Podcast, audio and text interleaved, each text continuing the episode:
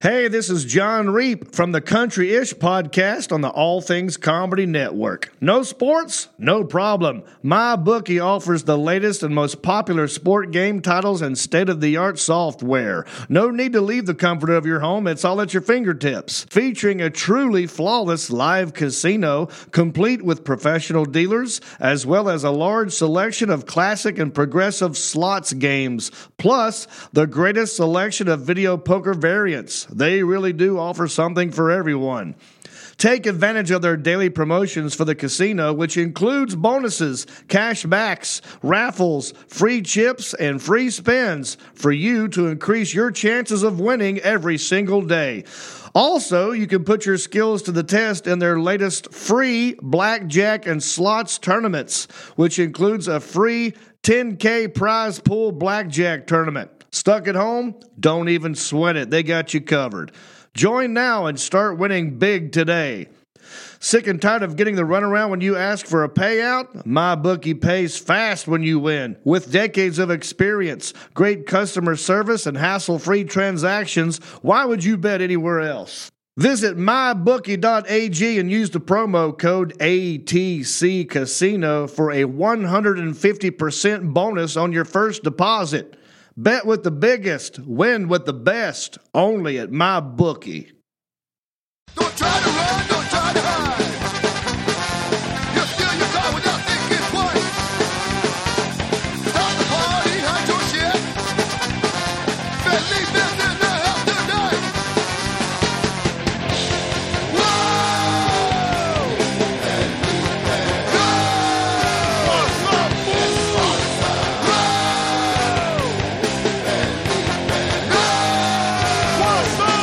What's up, Fool Podcast with Felipe Esparza and Rodrigo Torres. Yeah, man. Rodrigo Torres will have the show March 16, right? 17th uh, at the Ontario Improv is going to be a kick ass show. Armando Cosillo, Flaco, if he's still alive by then.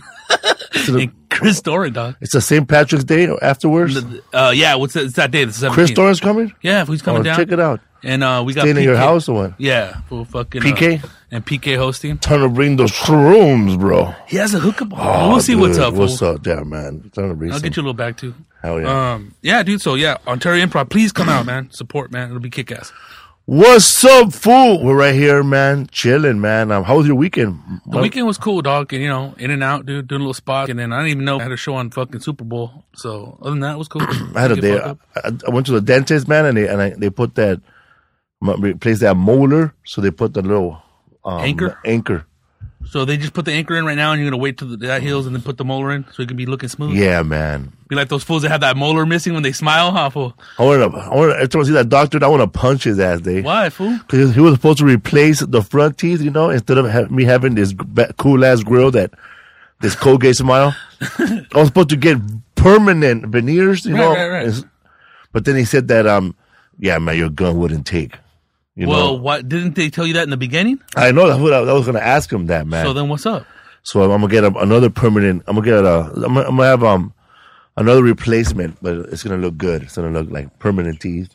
Or this time they're gonna do it all the way, or they're gonna fucking start bullshitting again? Yeah, man. So years and years of crack smoking just killed all my teeth. Do you think were you flossing and all that shit, brushing every day, like three times a day before? Yeah, bro. I was flossing with with a. If if I was smoking crack near a towel, I'd just pull a little string, bro. Fool, I'm one of those. Uh, people, man, that flosses with anything they can find, man. Like if you hand me a business card, I'm probably gonna pick my teeth with it. Yeah, that other day at the at the hotel, I was like, dude, get the soft shit. That you don't feel nothing, dog. Cause fuck, that shit cuts me up. That string, dog. Ugh, get all bloody, dog. I know, man. I remember when um, when I was a kid. Um, remember I don't know, I don't know if- when, you were, when you were a kid in elementary school, where they teach you how to brush your teeth, or, or you have one day of um one day Hygiene. of health Yeah. hygiene, and um they teach you how to floss and how to um. Did they ever give you that pill, like a red pill you take to find out if your teeth are dirty? No, You remember that the, pill? Like the pool for Jimmy, remember it, bro? He's old Are you? school. Oh fuck! Hey, there he is, Jimmy. What was that pill called? I don't know, but it was it was pink and then it Yes, it was a pink pill. fuck? Yeah, bro. We're, we're, me and Jimmy, we're in Old the school. Matrix, bro. so it was a dude. pink pill, and uh, you take it, and and if you have plaque, it'll just highlight your plaque. Fool, I came home that fucking red shit didn't come off, dog. I, I, walk- Stained, I was dog. walking home with fucking bloody teeth. Are you serious? Yeah, my mom said, "¿Qué te pasó? What happened to you? Somebody punched you? I told you to shut up." You know. my mom, my mom, whenever I got hurt, my parents never asked me, um, "Are you okay? Are you okay?" Was never the first asked question, man. Who did you piss off? What'd you do? Did you open your big mouth again? I told you, man, fucking around that thing to get you punched. So it was all red from that red pill. You never got it? Nah, fool. I was tripping out when you told me right now, dog. It was like, dude, this is how broke my fucking, I don't know, super broke, but the principal came in there and said, if you don't have a toothbrush, just put a little toothpaste on your finger and brush your, your teeth with your finger, dog. That's how broke That it shit was. don't work, bro. And then one time they gave us floss, fool. I took that shit home and my mom made me throw it away, dog. Oh, really? Cause he's like, what are you putting shit in your teeth for? It's like this, fuck. She don't know nothing about flossing. But nah, fool. She's like, if you're born with good teeth, you should have your teeth should be good always. It's like At my house, fuck, we dude? never had floss, fool. But we didn't get to high school, dog. I remember, man, like sometimes I'll be at, at a party and I see my aunts or somebody flossing like in the living room After they ate, fool. after they ate. That's Oh, nasty, dog. Look at that fucking. I know it, my, and then like you, you can see, you can see there's meat and blood coming out. To me, floss That's was fucking amazing. gross, man. Sick, I don't like bro. people who floss in front of me. I don't like fucking people clipping their toenails. That's bathroom shit. Like, I went on the road was this comic at the comedy condo in San Antonio, Do tell. and this fool was fucking clipping his toenail in the living room watching TV, bro. Uh, they fly. I'll fucking fly up to the. I'm eating soup, man. Fucking toenail flies in my soup, probably. Fuck Never that, noticed dog. that shit. yeah, that's strictly bathroom shit, dog. Yeah, but, but I remember being at parties and people just flossing away, bro. Like right next to me, like, dude, having a just- floss party, Hey, dog. bro, go fuck in the bathroom and floss over there and come back with with some fresh minty's breast smell. But I mean, the fool fucking flossing next to me like one of my uncles. Ah, esta pinche carne está buena. Tengo carne en mis dientes. Well, sometimes you pull out mean little chunks, huh? Yeah, man. When I used to, uh, when I first saw Dumb and Dumber, I ain't gonna lie, the first one, that's when I first realized, oh, people floss, actually floss. When all that shit came out of his teeth. Yeah, when all that shit came out of um, Jim Carrey's mouth when he was flossing and Dumb and Dumber, I thought that was like, nah, it's gross. No, Kingpin. Oh shit. Remember he was flossing and all those fucking chunks of meat flying in the refrigerator? Dude. I thought that was just in movie, but I really have it in real life too. yeah, too. fool. You, dude, you shit gets stuck in there, dog. That's why the fools get those weird blue and black teeth, and ugh, because that shit'll rot in there, dog. That was the doctor was telling me that um that uh, when you have really really bad teeth, bad teeth like Flaco, you know, or or, or somebody with uh, or a, a crackhead, you know, or anybody like that, it, it, it, whatever disease or gross shit you have in your mouth, it goes all the way to your stomach, and then you have bad teeth and bad toes now. Supposedly that's the beginning of it, right? It Yeah. starts from your teeth and then It spreads. starts from your. So if you have bad teeth out there, man, this week, man, don't buy a don't buy an Aether. Don't get a forty ouncer. Go get go get your Obamacare or whatever dental care you have. And I told my kid, my one of my kids, right? He was sick. He wanted to go to a dentist. Wanted me to pay. I said, "Fuck that, man." I said, "You go to the county county county hospital, general hospital. You get there at five in the morning and you stand in line like everybody First else, line. and you fucking apply for dental, okay? Because man, a person needs to take care of their own teeth, but you can't have one pay for it and shit. Fucking that shit's expensive, dog. It's expensive. It's expensive when you don't take care of your teeth and then you go in there with a real problem. Dude, Mondo said three G's for a crown, dog. for a crown, Yeah, dog. fuck the, with the crown of Elizabeth. with the, we get the crown of England, bro, of I Spain. it, the thing is, you're older, I think, and the fact that he's diabetic, so they have to He's do it- diabetic? Yeah. fool. and he's doing his tortillas, huh? Hey, they're good, I know I'm worried about being about diabetic since we had Corey Holcomb here. We had a lot of listeners. Oh, bro, I'm worried. Some Who got listeners diagnosed. said I was worried about, bro. I, can't, I was peeing 14 times a day.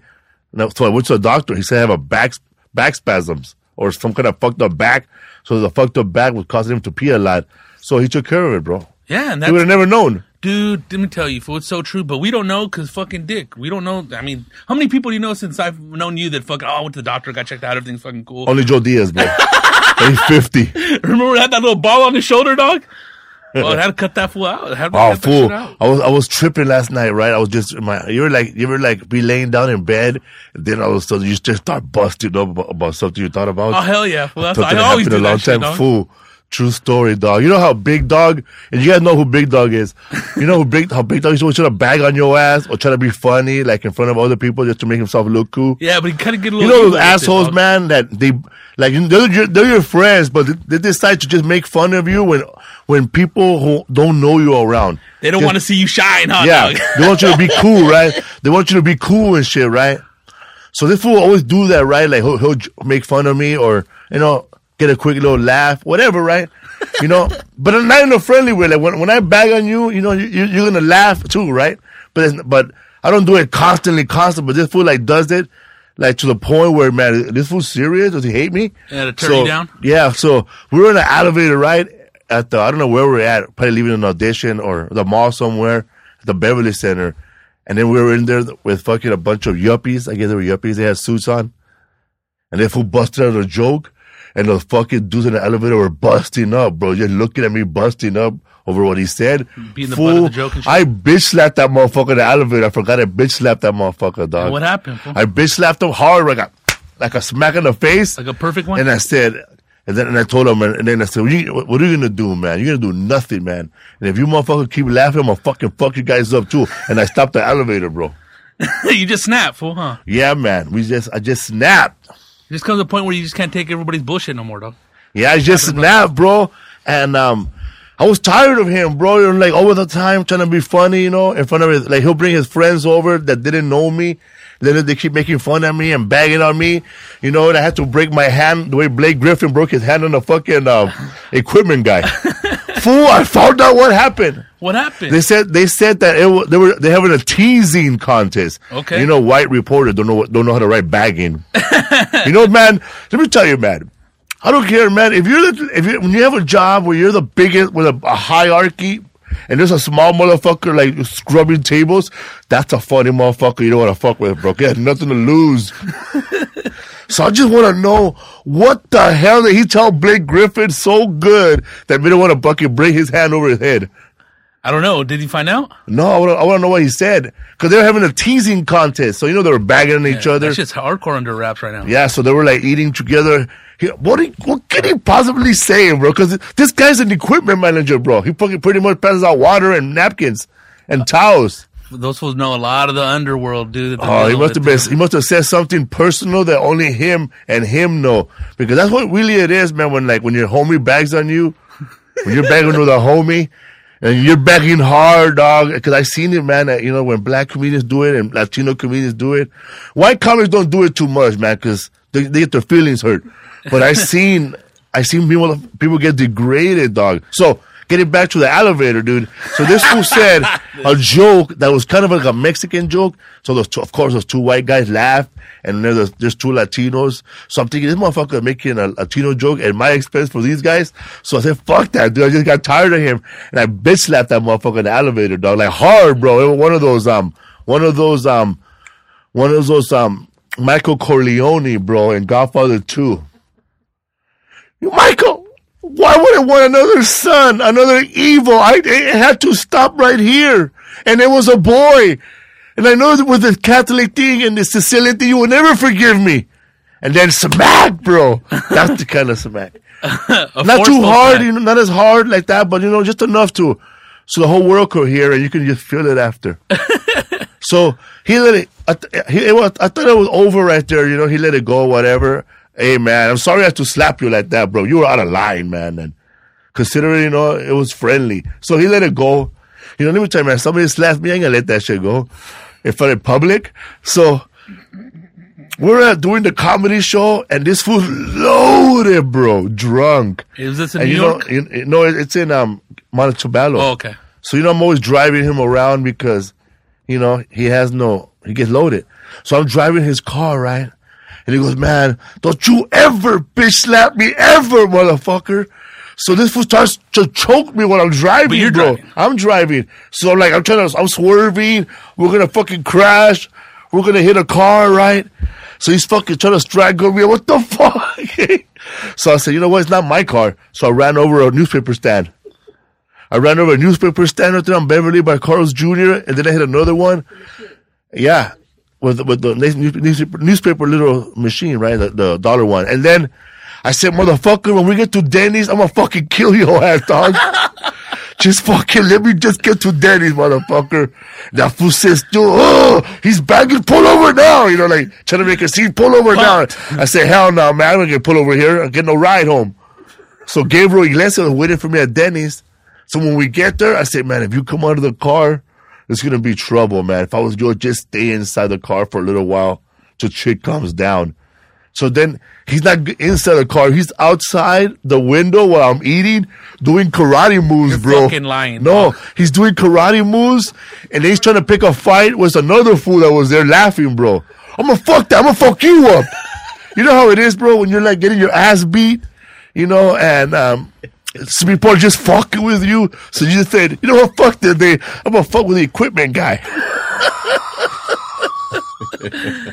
It was So, probably so I so dude, I don't know. He ended up coming inside the the the, the Denny's and we squashed it. Of course, everything was cool. Of course, later on he snapped again, you know, but it wasn't that bad. What's up, fool? We got our guest here. Ali Roy. Ali Roy. Ali What's Leroi. up, man? What up, brother? Ali Leroi. Yeah, I like how you just like it's like one syllable. My whole name. It's four syllables in my name, but you turned it into like one. Because the whole time, the whole week, I was, hearing your name. I was hearing the Beastie Boys song. Hey, Yo, Leroy, yo, Leroy. Roy. What is, what is What's up, fool? the, the best movie slap? I you, you, the Corleone slap was good. The best movie slap is in uh, Internal Affairs with Richard Gere and Andy Garcia. Oh yeah. All right, so there's a scene. So so uh, Richard Gere is a dirty cop, right? Andy Garcia is trying to figure out what the fuck's going on, right? Andy Garcia's got this beautiful wife, Nancy, something is her name, 80s chick, curly, Curly hair, yeah. right, right, Yeah, right, right. So uh, uh, uh, Richard Gere has convinced Andy Garcia that he fucked her, Yeah. right. And so and so then Andy goes and talks to her. He's down on his knee, right? He's in a restaurant. All right, he got her panties. Richard Gere gave Andy Garcia her panties. I, I forget where he got them from. So he sit down in the restaurant. He goes, "I need you to answer a question for me. Did you see this dude?" She's like, "I don't want to answer no question. I need you to answer this question for me. Just tell me where you went to. Don't get in my business. Were you following me? I need you to answer this question. You know how the calmer a guy gets." The harder the fuck you gonna get hit. Yeah. right. So he's calming it down. He goes, one more time. I need you to tell me if you were with to today. I didn't tell you. Whack! across the table. All she she's knocked the fuck across the table. She's laying down on the floor.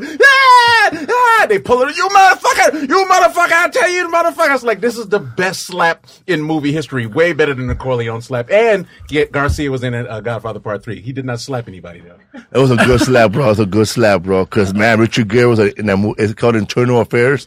He's a fucking dirty ass cop, bro. He's sleeping with all his baby mamas, Everybody. and he's sleeping with everybody. Then it's, it's this fucked up scene, bro. Like that's for like, as a man, you start questioning, man, every person you, you're around, know, you, like right? your woman, like.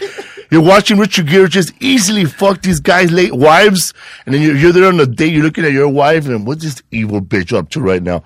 So there's, there's a scene where Richard Gere's going to make us uh, uh, a deal with a dirty politician guy, right? And his wife is sitting next to him, and this fool puts his hand under the table and his finger banging his wife the whole time they're talking. God damn. Yeah, he's, man. He's not a good guy. and then he takes his finger off like this, and then he shakes that guy's hand. Damn, dude. And then, spoiler alert, he catches them both, and he's having sex with her, and he's having he's fucking her in the ass, bro. And this fool, like, he's such he wants to de- make the deal so bad, he just kills her, not him. There's a lot of ass fucking and references to ass fucking in the movie. Damn, it's eternal, huh? It's Richard- Richard hardcore, Gere. bro. Just so you know, if you want to go see something this weekend at your house, I'm gonna check that shit out. Internal dude. Affairs. So what's up, man? Can we just have kidney problems? I was like that. You're helping them apply to Obamacare? I should have said that shit, but it's like I may die soon. I'm like, God, I hope you don't die right now.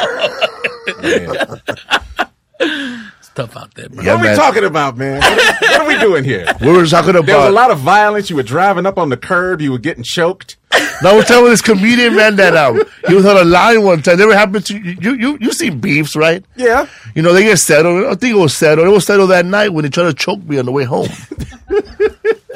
Yeah, man, I was driving this guy's car, and then he got pissed off over something that happened at three in the afternoon that should have been settled at three. Choking is even more personal than stabbing. Yeah, Like stabbing, like you got a weapon and you think this motherfucker needs to die. I will stab him. Choking is like I don't even have a weapon, but this motherfucker still needs to die.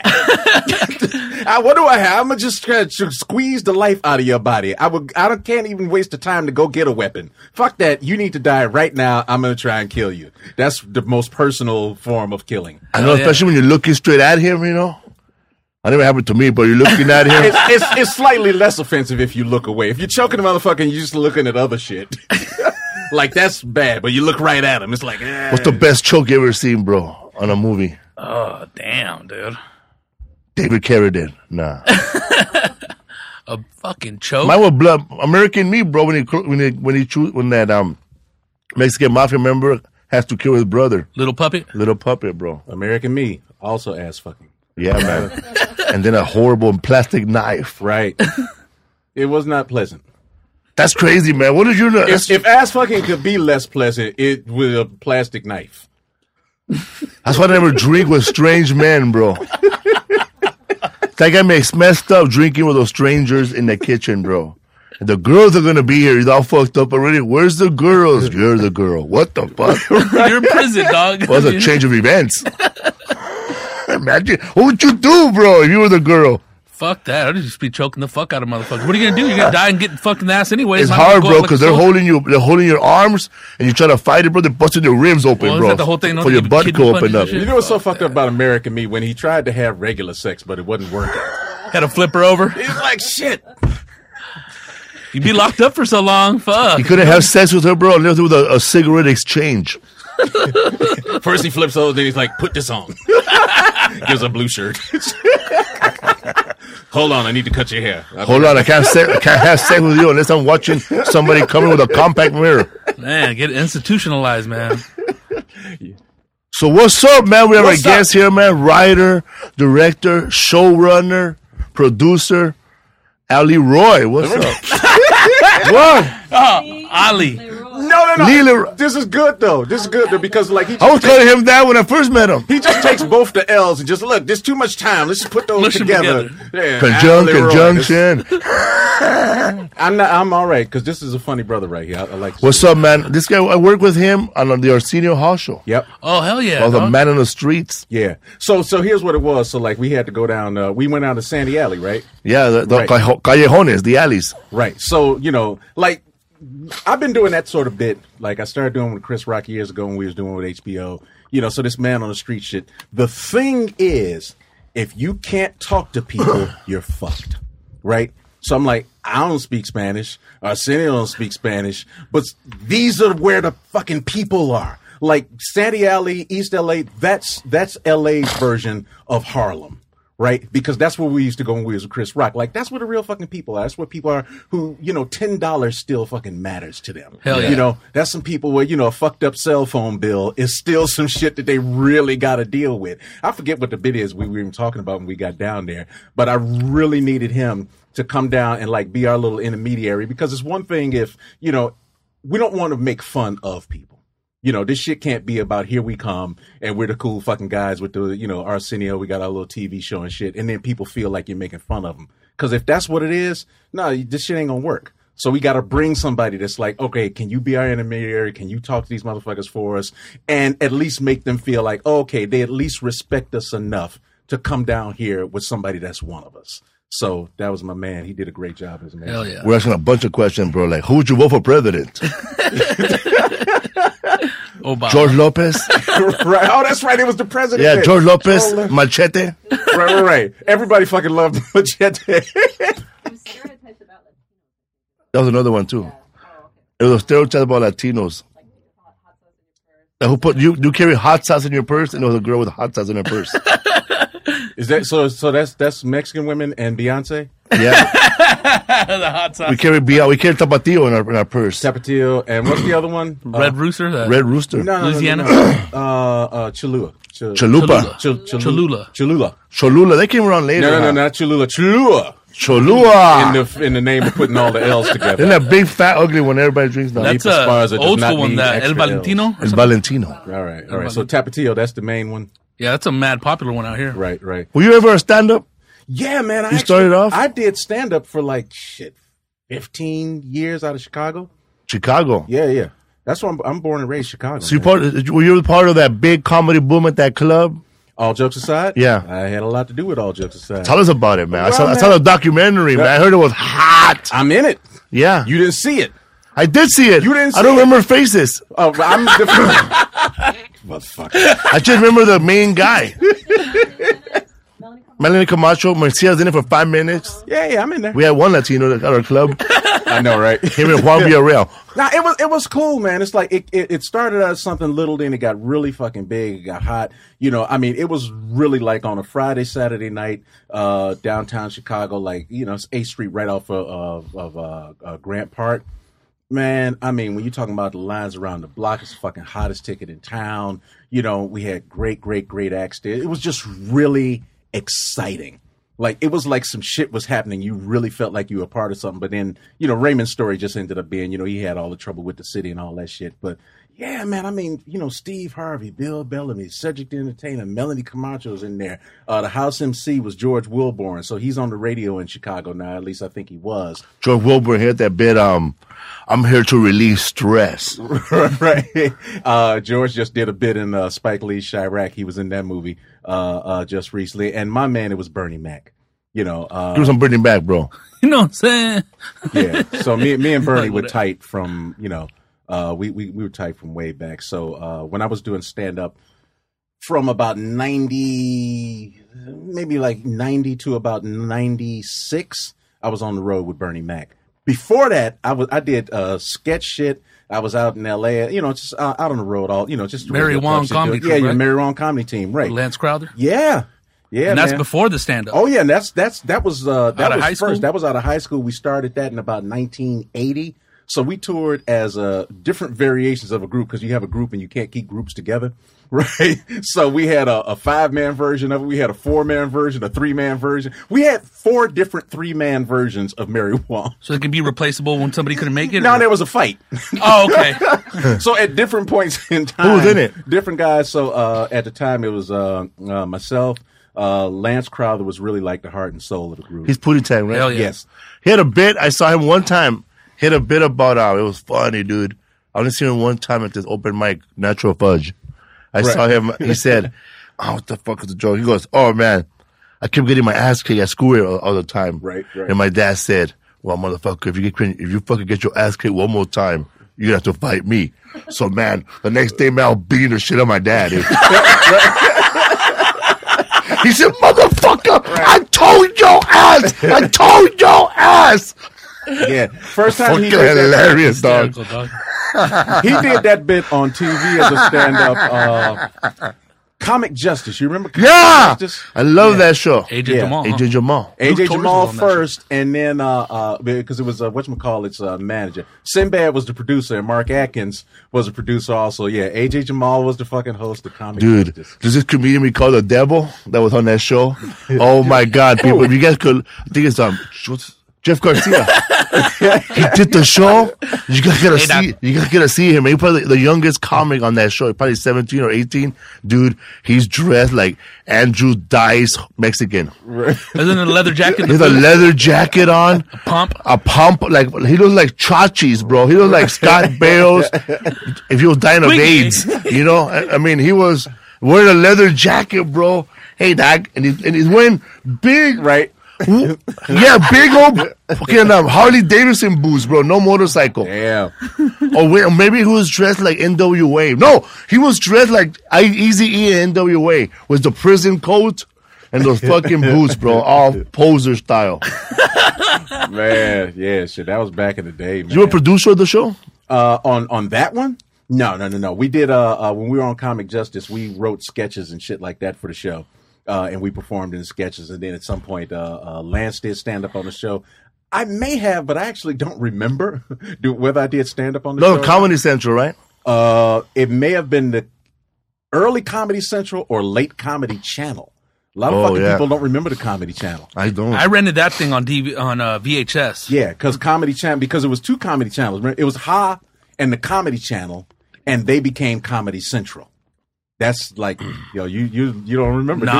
I don't. Yeah, dude, it was two comedy channels, Ha and the and the Comedy Channel, and they became Comedy Central. Comedy Channel now in Canada, probably. Yeah, yeah. I'm just saying, man. Yeah, but I go back. I go back.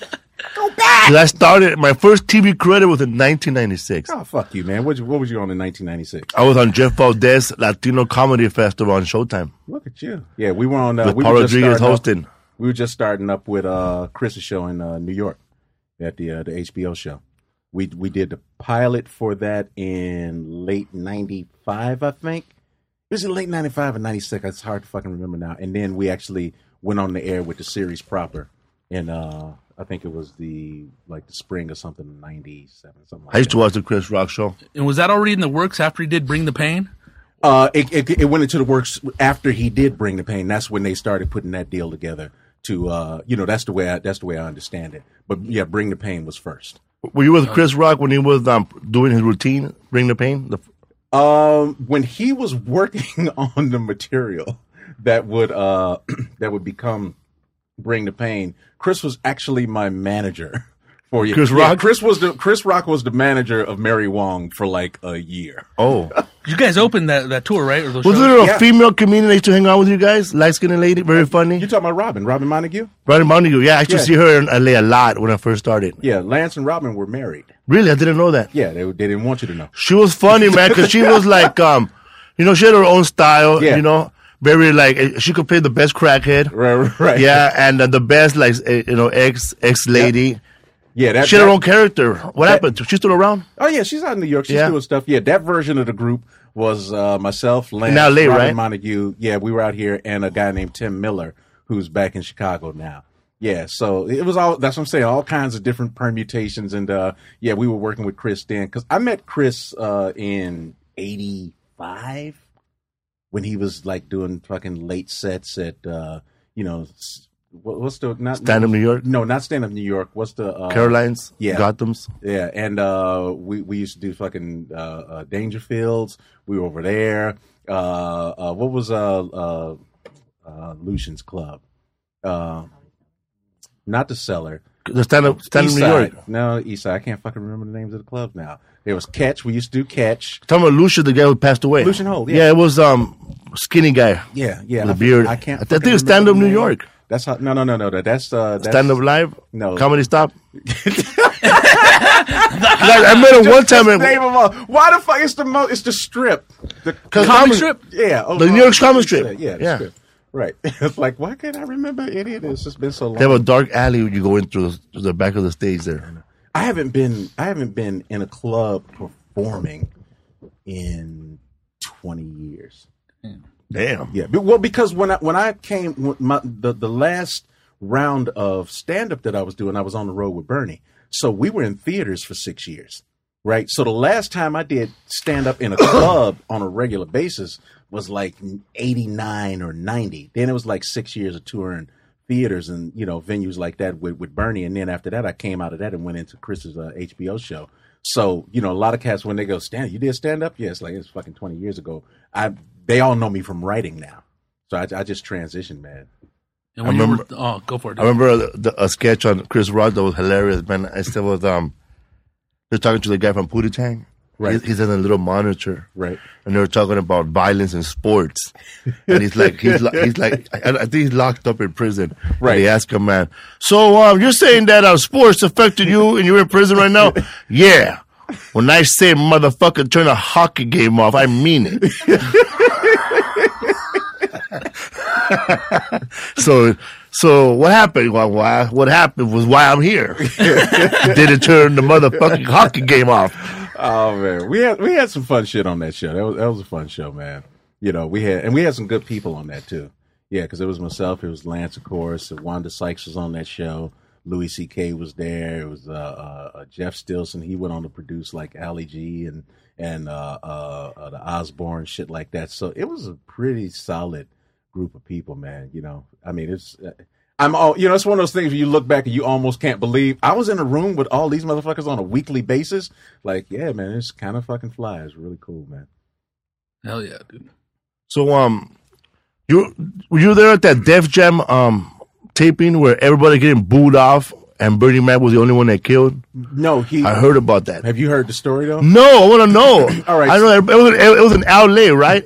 So no, that was in New York. Oh, okay. I, thought it, I really right? thought it was L.A. No, no, that was in that was in New York, and and and basically the story is it was just one of those nights because you know there's nothing that a fucking New York crowd loves doing more than booing you to fuck off the stage, right? They're Yeah. like, this is gonna be fantastic. We're gonna crush some people's careers tonight, right?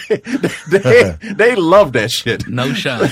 between between the Apollo and that that whole you know I mean it's like even at the Apollo they they created the boo you off aesthetic you know? There's like their whole shit is a, we came here to boo motherfuckers right? Like you got to be so amazing for us to fucking let you slide you know? Or, or you got to talk about God or children. That's the only fucking thing that doesn't get booed. God and kids. They will not boo but everything else you know you get booed. So then when they got the Def Jam it's like well take that and fucking multiply that times 10 it's like boo and fuck you. They can add that to it so it was one of those nights, and Bernie said that uh, you know a couple of people doing okay. Martin Lawrence was the host, right? And he said that on that night, the guy that went out, I forget the comedian, the guy that went out in front of him, they fucking ripped him to shreds. Went out, did his shit, they booed the whole fucking thing, right? And then Martin brings out Bernie. When Bernie comes out and he's saying, I ain't scared of you motherfuckers, that's not a joke. He's telling the truth because he saw what just happened. So when he comes out, he does his joke. And I, you don't understand. I ain't scared of you motherfuckers. It's like, that's a very real thing because for him, he's a guy going, I came here from the south side of Chicago. This is my fucking lifeblood. I'm here to fucking get my life going. I'm here to get my career going. And the last thing I'm going to let you happen is for you motherfuckers to boo me off the stage. They'd never seen that before. Nobody ever called a New York audience on their shit and basically said, fuck you. I'm doing my act. That's what he did. That's why they fucking loved him. He stood up to him and he was funny. That was the other the part. spot. You can't just, you can't stand up and then fucking you know and then girl fight. he had to come with the Andy Garcia slap on the ass. Oh yeah, man. I ain't scared of you, man. I got my face on my pants. Hell yeah, dog. How long was Bernie doing stand up at that time? At that time, so that was fucking early. That was that was mid nine. Ninety four. Yeah, he had probably been doing stand up in the ten to twelve year range at that point. Yeah, because Bernie, man, Bernie used to work around Chicago, and he never got in like the main rooms, right? So uh, there was a club called the Funny Firm that uh, didn't book him. there was uh, Zanies that did not book him. Uh, at a different point, Catch a Rising Star came in. They didn't book him. Out in the suburbs, there was a club called Who's on First. They didn't book him. Uh, there was one club called the Comedy Cottage that was out by the airport, and that's where I met him originally. Uh, he came out and, and did a set out there, and like you know, they would give him a little love, so he would you know get a few bookings out there. But Bernie fucking made his own way, right? So he would do that. Uh, then he would go around town and he would find like a, a, a, a nightclub or a jazz club or some shit like that that had an off night. He's like, give me Tuesday night. And then he would put on his own show and he would host it. So then he would call four or five guys that, you know, that he knew that he liked. He would be the MC. And then those guys would come in and do their bit. And then that would be the show. So that's really how Bernie made his name around town. And he found a home at a place called the uh, Cotton Club, uh, which was on 22nd and Michigan on the south side. Like that was really the club where it really took hold for him. They had a band and some other shit. And Bernie's show started at midnight. right? So they had their regular show, whatever the regular shit is, they did. Then at midnight, after all that was over, that's when Bernie's show would start, and it really became like the like fucking hottest ticket on the south side. The line line around the block. Yep, yeah, man, that shit would be packed at fucking one o'clock in the morning. And the thing about it was, it was a long, it was a long, narrow club, and the stage was right by the front door. Literally, right, like you open up the front door and then wind, and you're on stage feeling that shit. And Coming it's to the stage. yeah, and you don't want to come Cold in once the show man. starts. You don't want to fucking walk in on the Bernie Mac show. Get when roasted. Ber- no, man, you don't fucking like that's five minutes right there of you fucking walking in. Yeah, so he, he really kind of made his bones there, and then later, all jokes aside, came and some other shit. So it was it was an exciting time, man. Like, I like, I like, I like that he said that, um, like when a lot of rooms don't want you, you gotta create something for yourself. Like a lot of, I was, I didn't try to get into the Laugh Factory, you know, cause I kept performing on Mondays only. So that when I had that room in Montebello, I was like, you know, when, you're like a star, like when you have your own room and it's hot. Yeah, man, you got to do And own people shit. start taking, taking notice. Well, because uh, it's like it's almost like you're doing this act and they don't even know whether it's like that fucking comedy snob shit. I hate that. Yeah. you know, and that's what they had with Bernie. That's what they have a lot of guys like. W- however your act works. Yeah. they you know they had that fucking improv brick wall piano on the side. Like that was what comedy was in their mind. Fucking guys standing at the mic, do a set up punchline, set up punchline. Wearing a little coat with, Yeah, a fucking little jacket, skinny tie, all that shit. And and a couple of those guys were good, but Yeah. a lot of those motherfuckers was just like cookie cutter. This is the way the act looks. Then you come in with some flavor, with some fucking style. You're not fucking Faces. following the rules. Faces. You're loud, not so loud. You got a fucking accent, whatever the fuck. And they're like, oh, I don't know what that is. I'm not sure if that's so funny. I don't know, we can market that. The shit is a line around the block. It's market itself. No, that's what I'm saying. They Yeah. They, they won't even. They won't even put you on, so to see what it looks like, to see if it works, to see if you can fucking take your act. And it's like, what the fuck you think I've been doing? Just in a basement speaking Spanish by my fucking self for the last fucking ten years. I learned how to do this in a comedy club. I know. You know, and so that that's the shit, man. That's how you know. That's how you fucking end up at Oscar so white. It's a group of motherfuckers that are going. I don't even want to give you a shot. I'm just gonna say that your shit won't work, and fuck you like you're not a professional comedian, and and go you go someplace else with that shit. It's a mad breakdown right Yeah. there. So yeah, hey, right, man. Like we had a room right in Montebello, and it was always packed. And it was like the same comedians there: Willie Barcena, Gabriel Iglesias, and Right. me. And sometimes it would just be me because those guys were more successful. Right. So it was always me every Wednesday booking black comics, Asian comics, every comic. And let me tell you, every comic there had a hard time, but me, because they knew me there. Right. And um, and every comedian, only the good ones, the greats, will admit it. You know that this, we're, hav- I'm having a hard time up here. What did Corey Holcomb say, bro? It was a very humbling experience. and, and Corey's fucking funny. He's Hell funny. yeah, dog. Like, Corey's funny as shit. like I, I could tell that the comedians that um started off really small in there, and like Scruncho was another one, Scruncho. and um Loud crowd. Daryl Heath. Yeah. The only time that Daryl Heath showed up was Alex Thomas. Alex Thomas went up, put on that black glove, Right. killed. but um, That, that's his superpowers. Isn't yeah, I know it's funny, right? Motherfucker, you got that glove. He had that bit about Alex Thomas had that bit about how man, if I'm paying you five million dollar five million dollars a game, shit, you better start fucking sawing benches. You know? you better start sawing benches, motherfucker. There better not be a fucking loose a loose seat in the whole arena. oh fucking, you know, you gotta do you gotta if fucking somebody gets thirsty, you better get water for them. You're making five million dollars a game. So he was killing with that shit, right? And then Daryl Heath went up there. Remember he had that bit about um about Black Black Spider Man. He had a bit about Black Spider Man. He had a bit about um about Men in Black. I remember that, that one bit. What about- long bits. right, right, right. Well, he was doing his bits right, and he was slowly getting the audience. He was doing that bit about when he puts his jacket back in, and he does white gangs. You know, calling Yeah, and other the gangs. old school gang. Vultures. And the penguins. this is this is how black people call their gang. This is how Mexicans call their neighborhood. And he was whistling like a Mexican, Right. and they started doing the black guys calling his the hood. This is white guys pull up, man. White people, man, when they're in gangs, they have no shame, man. They write the name of the gang on the car. he goes, vultures! Can't you read the sign? so he started, grow- he started like building the crowd, getting the crowd going.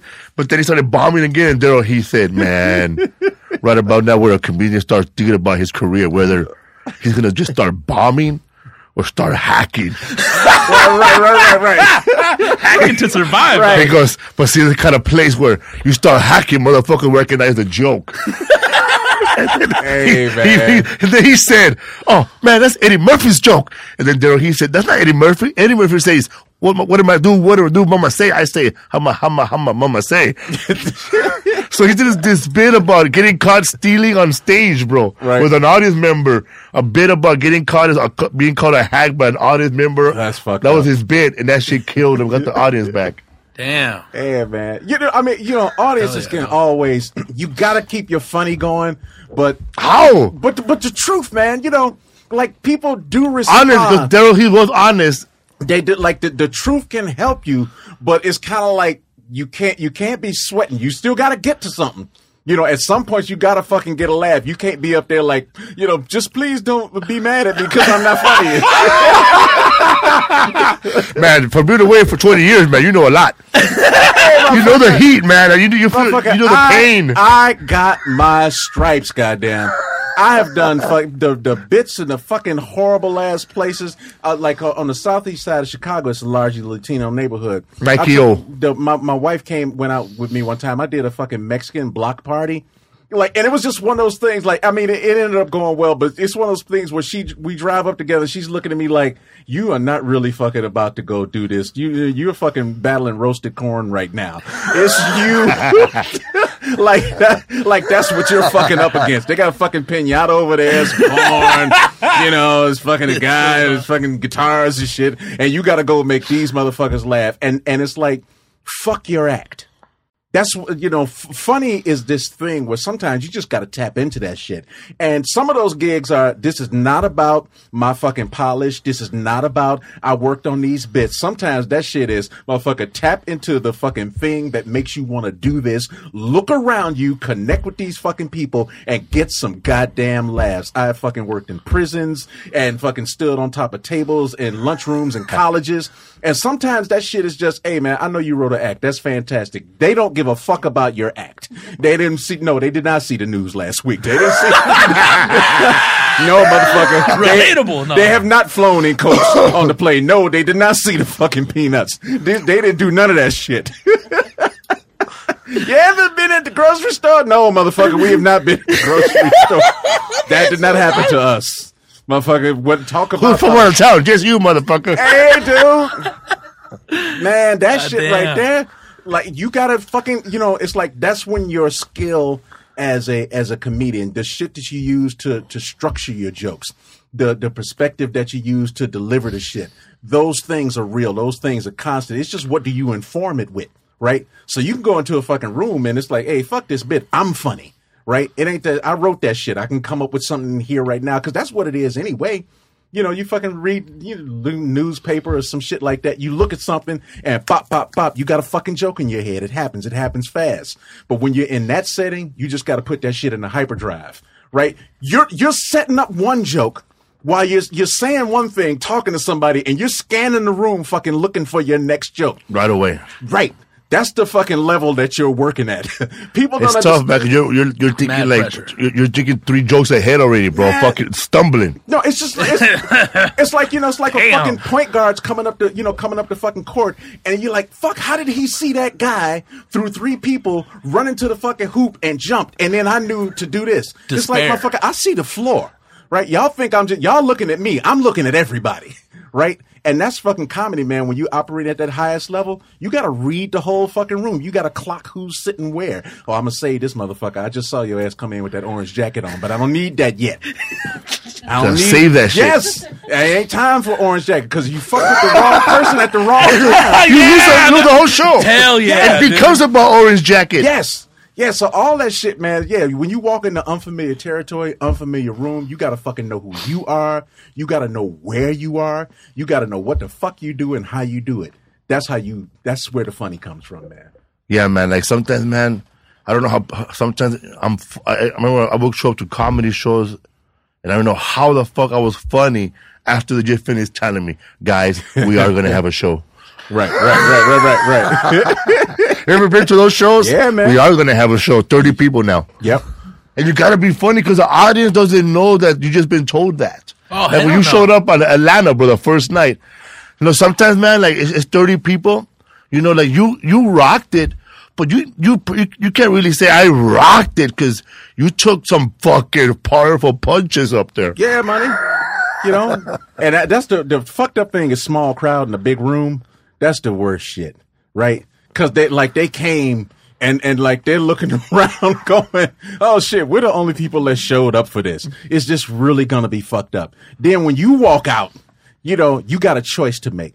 Do I treat the thirty people that did show up like they came to something fucked up? Or do I treat it like it's 500 people here and, and not acknowledge that it's only 30? How do I deal with the fact that it's only fucking 30 people in here? There's 600 seats and, and we got an hour to go. How do you fucking deal with that? But they'll, they'll stick with you, man. They will fucking stick with you if you, if you get real with it, if you respect them and you perform. You fucking come out to entertain and you do your shit like it matters to you and like it matters to them. And they'd be like, yeah, it was only fucking 30 people in there, but we had a fucking good time. I respect them. Right? If you can walk the fuck out of the door with that, eh, you know, maybe you get your crowd next time. Right? Man, let me tell you, man, it was a 30, 30 people in the audience. And if you t- still t- tell those 30 people you got merch, you got balls. I'm gonna fly these DVDs real quick. Before I see Darren Carter, bro, set up the whole table. I'm gonna be out back. I got my shirt.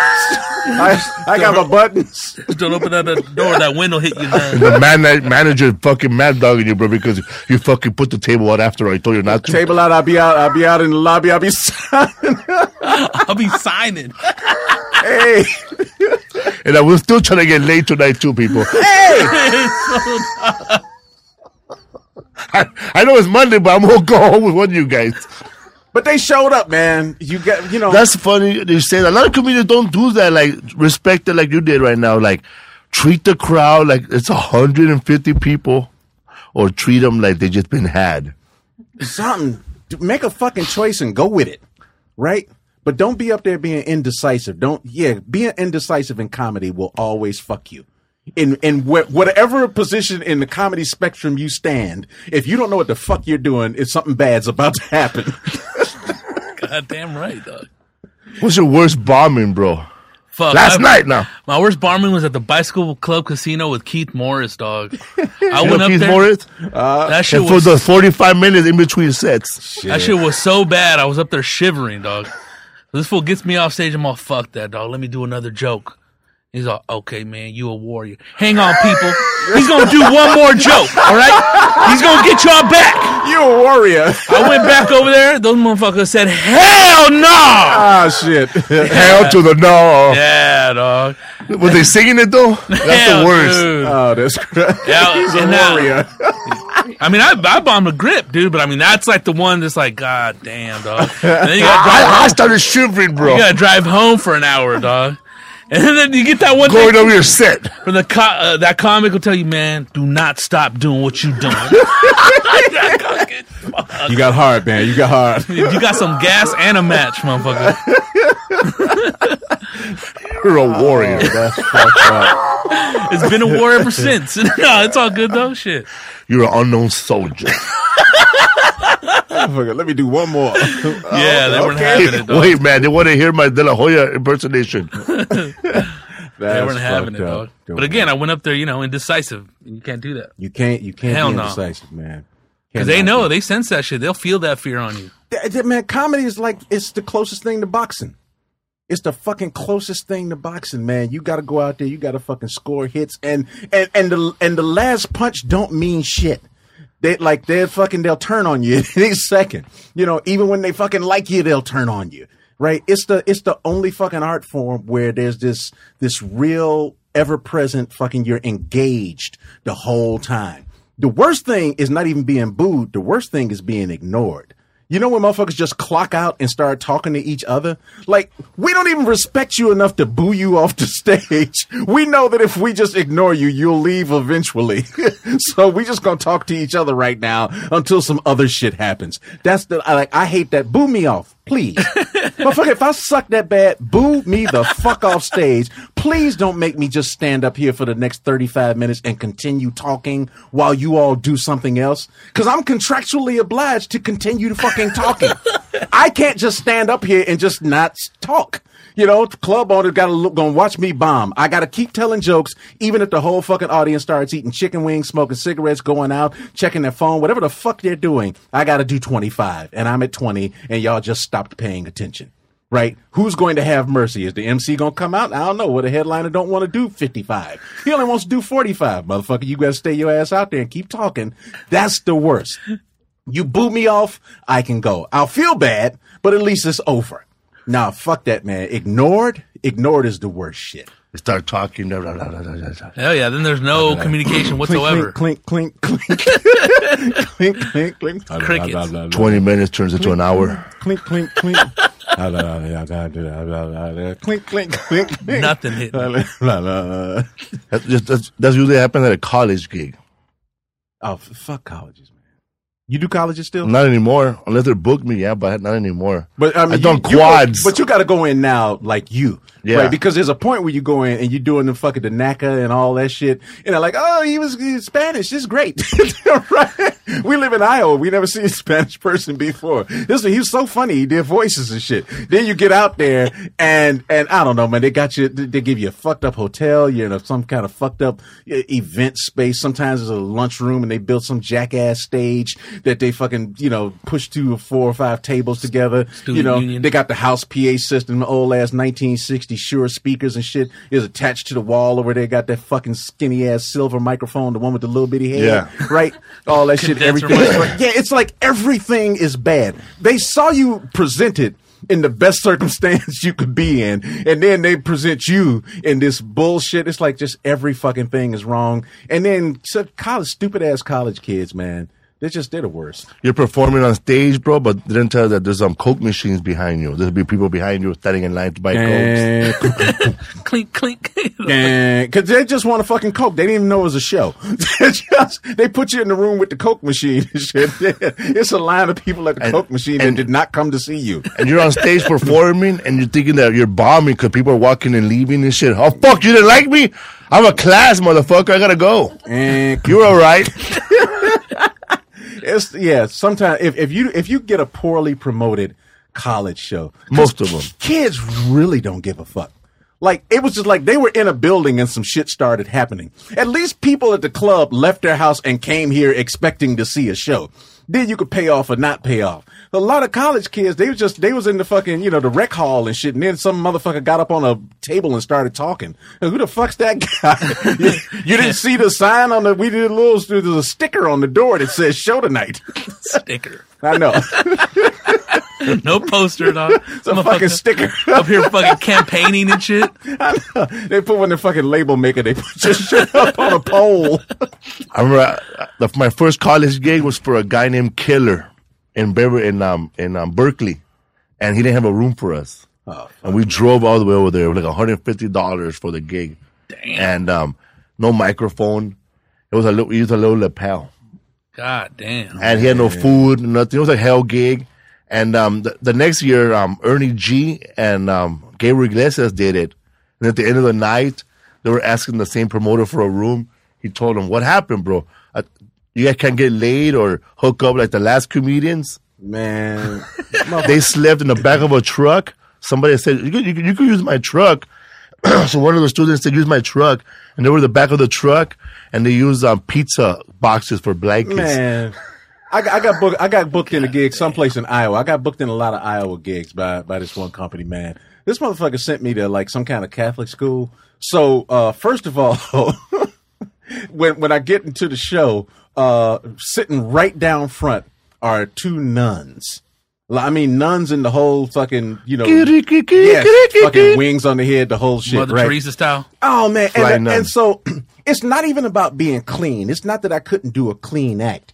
It's that every fucking body is looking at the nuns, waiting to see if they're going to laugh at something, and if they laughed, then the people would laugh. So now I got 50 minutes of trying to fucking make two nuns laugh so that I can fucking make the connect with the rest of the crowd. Because if I don't get them, I don't get nobody. Even if they think I'm funny, they ain't gonna fucking laugh because I'm leaving tomorrow, but they'll still be fucking here with the nuns, right? So they got that shit. Did the show. It went okay-ish, right? I got out of there alive. Then they had me fucking staying. They didn't have a room. That motherfucker did not get me a motel room. Did not have the decency to get me a fucking thirty dollar motel room. These motherfuckers showed me to my room. One of these students walks you down. It was in the fucking church basement.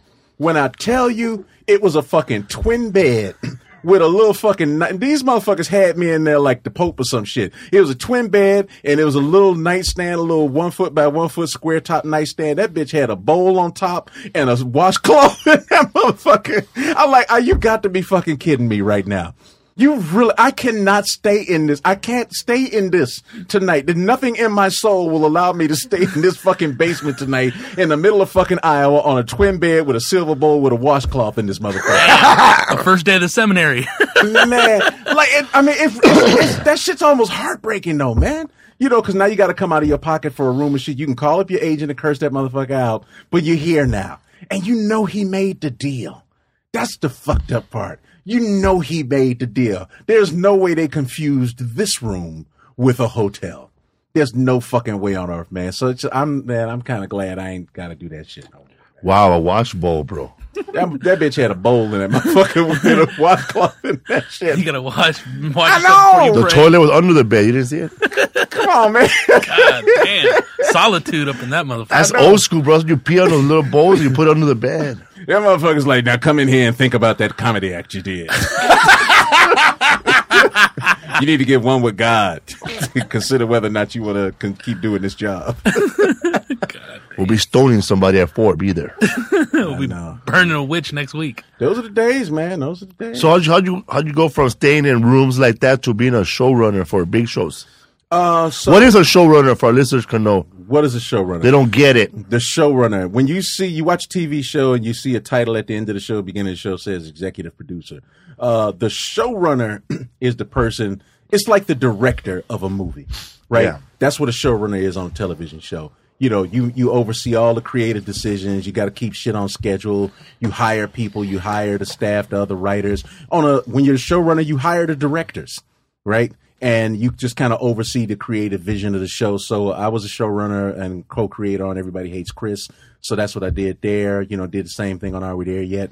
Uh, I'm working on a show called Survivor's Remorse right now on Starz. Mike O'Malley is the showrunner on that. Survivor show. remorse, like when somebody, so everyone dies in a plane and one person survives. Yeah, right. Okay. Look, you got you got the idea, Yeah. but it's it's kind of based on uh, uh, loosely based on LeBron James's life. You know, like a young young basketball player. You know, gets really successful. and your friends like- don't. Yeah, Okay, There you go. Kind of what that, what uh, what's the name? Um, the guy from the he suffered from that from the 76ers. Allen Iverson. Allen Iverson. Yeah. He had um, some of that. Did you see his documentary? No, but I could tell, man. 30 All these for 30? homies. 30 for 30, yeah, I did see it. So so you go home and watch in, Internal Affairs, and then you go watch the. Allen- I, I watched the whole movie, bro. Full completely watch. I watched a quarter of it. Who watches the fraction? That guy said. and then and then tomorrow y'all come in and you try to stab him, you try to choke him, and then keep this shit interesting. So that's what showrunner is. Showrunner o- oversees like all of the day to day and creative uh, decisions that you know that have to be made on the show, hiring writers and, and all that kind of stuff. So I've, I've done that job and and I direct and shit like. that. Because when I was um, I was going through meetings with my last manager, and uh, we kept our our stumbling block was well we got to get a showrunner. Gotta get showrunner. And the manager kept saying that, motherfucker, you're a manager. Find a showrunner. What are you telling me for? Look, here, here, here's the fucked up thing. Look, sometimes you have an idea that's a that's a great idea. Uh, sometimes you have an idea that's that's a little bit shaky. Um, what they do, what the fucked up thing the representatives never want to do is is tell you the truth. Like you can't fucking handle it. So like if your man said to you, "Look, uh, your idea is good, it's not great." Or it's a great idea, but these motherfuckers don't know what to do with it. That will not be the first time you ever heard that before. Look, man, I love this fucking idea that you have, but these people don't fucking get it. So unless they need an intermediary, they need some guy to say, I understand his idea. And then they go, well, fuck, we'll do it then. But otherwise, if they if they just fucking love the idea, they'll just buy it and then they'll go find somebody. Because guess what? There's unemployed showrunners all the fuck over the city. There. I mean, if we fucking go outside and throw a rock, we're liable to hit a fucking showrunner in the head, right? so when they're telling you, you know, this is a great idea, we got to find a showrunner. That's just them basically going. I don't want to tell you that we don't want to do this idea for one reason or another, but I want to tell you that there's this creative stumbling block and we can't get past that. But yeah, how many shitty shows have you seen on the air? A lot. You A don't lot. have to name them, right? a lot of those fucking ideas is because some executive sat in a room and went, "We love this. We're gonna do this fucking thing." You know, come hell or high water. Call a showrunner. We don't give a fuck who it is. Just we just need a guy sitting in the chair because we intend on doing this show. And then there's other times when, uh, you know, you got a showrunner or some talent, whatever, they come in with a brilliant idea and they're like, ah, mm, we don't know. So it's uh, Felipe. Who else is in it? Does he have a female lead? I don't know. Do you think they understand his accent? It's just like, they got a billion fucking reasons to say no. because a lot of times movies, TV, and I ain't trying to be cynical about it, but a lot of people are in the business of protecting their job. We create shit. We fu- we've had losses, we've had wins. We go out, we get laughs. Sometimes we don't. We fucking go at it again because we know what we're doing. You go out, you have a fucked up set. You know what to do the next night to fix that shit. Especially if you got a similar set. You're in the same house. You know, okay, fuck, I, I did this shit, this set. I'm gonna go back out next set. I'm gonna flip these two things around. Fucking go out. It works. You know what the fuck you're doing. They don't you're sitting in the room. There are some creative executives that really do understand what it takes to make a good show or how you support a good show or how you support an artist. Those are few and far between. Most of these motherfuckers came in, they used to work in the mailroom or some shit and they worked their way up and now suddenly they're sitting there telling you what they think is funny and how you connect to an audience or how you don't fucking connect to an audience. And they're basing that shit on Carlos Mencia because that was the last motherfucker they saw Yeah. that had a fucking Latino name. Yeah. And they go, so eh, Carlos did this. Do you do something like that? Because what he did worked or what he did didn't work. Are you going to do that or are you going to not do that? That's the only fucking reference point they have, right? Otherwise, it's like, that's the hard part of it. You know, fuck your audience. You know, fuck the thousands of people or the tens of thousands of people that come. I don't know who we're gonna sell this show to. I'm not sure who might buy this. Bitch, you're in California, right? this shit used to be Mexico before y'all drew the fucking line and moved it. right? You're in fucking Los Angeles. Does that mean anything to you? Right? Who's gonna watch it? Who's gonna watch it? I don't know where the people fucking Paramount Studios is. So it's in Mexico. Paramount Studios is in Mexico. They think it's Los Angeles, but if you walk outside, you're in fucking Mexico. Yeah, gonna, Who's gonna Who's gonna watch this show? I don't know who the people are. are they gonna get it in Ohio? Bitch, California's bigger than Ohio. right? so I mean, so that that's the shit, and it's like it's not it's not to be it's not to be discouraged. It's just to understand like what you're up against. So having the cleanest, fucking hardest hitting, and then they want the shit to be a little Spanish. Uh, Yeah. you know they want to make sure that's in there because here's the bottom line when The you're dealing. maracas and the big titties. No, dude, look, You got Juice Tapatio style like Cristela show. right? They they need that, right? Good look, Yeah, pasa some pan dulce. That's authentic. they could give a fuck about you having a regular day, right? And uh, the show's just gonna be like it's gonna be about me. I got a wife, and you know, and I got a job, and I got a couple of kids, and they're a little wacky. They're like, no, no, no that's our shit. we we got regular on lock. White people are like normal shit. That's what we do. Yeah. We need you motherfuckers to talk about uh, immigration or something. Yeah. that's what we can't fuck with that. Oh, so you black people. We need you. Can you do something black in there? Right? Because that's your shit. Right? Just being regular and walking around. That's our shit. Just a show about a fucking girl who doesn't like her life. Right? Oh, that's that's white people shit. That's what we do. it's like well, you know that's really that's everybody's shit. That's nah. They won't get it. They won't get nah, it. nah, nah. I don't understand your Mexican problems. Or, or, or a white show might go through this. You know, we already have a 10 white shows like that. How about you there's a monkey in the. How about the lead is a talking monkey? Can we get a monkey in this? Yeah, it'll work. Good. If you We'll have a show. We'll have Bobcat Goldthwait play a talking dog. that would be good. He'll, he'll be a chihuahua. You'll Bobcat Goldthwait will be your talking chihuahua. It'll be great. Be fucking fantastic. We're gonna have a Mexican show, but the neighbor is La Llorona. She's a mythical Aztec warrior. So it is. It's tough, man. That's that. That's the tough part about it. When you're coming from a, a, a different ethnicity, when you're coming from a different life experience, and you got to go and sit in a room with five white women and explain to them why your life is funny. That was my meeting. I had ABC. Uh huh. I was five white women. I know. I was at ABC talking, bro, being charming. you know how I was? I picture my, this is how you gotta be, bro, at these meetings. You gotta be as corny and as happy and lovable as Jim Carrey is in Dumb and Dumber when he's having that dream. Remember he has that, he has that Da-da. dream Right. that hanging out with that girl, Sarah. Swanson, and she, he's hanging out with her friends, and then Jim Carrey's the life of the party, Right. and he's making all stupid faces and Lighting fucking making popcorns, right? Everybody loves him. That's how you gotta be, man. Likeable. That's yeah. You gotta be fake. Yep, just a, just a little. You got to sell. Because look, here's here's what happens. So you go into a room with your funny fucking idea, and you're about to tell it to motherfuckers. That, No, it's listen, ideas. ideas. But, but see, here's what happens. They got ten of these meetings today. Oh, I didn't know that. I Right, thought, I thought it was special. Motherfucker, no, you came in and then they, they I didn't know. tried- That, I didn't know until they told me no. They went to go tell Gabriel Iglesias yes. Yeah, motherfucker, they tried to put somebody between you and Fluffy, so so you so you didn't see him. A buffer. They tried to put somebody in there. They sent dog. Bill Bellamy in so you wouldn't see Fluffy and shit. Right? They did that. They're like, we can't have the fucking Spanish motherfucker show up back to back, so let's throw somebody in there and maybe they'll miss each other in the garage. right? So they so they do that. Right? So they got ten meetings today. And literally at the end of the day, you gotta think like this. It ain't even about funny anymore. Fuck funny.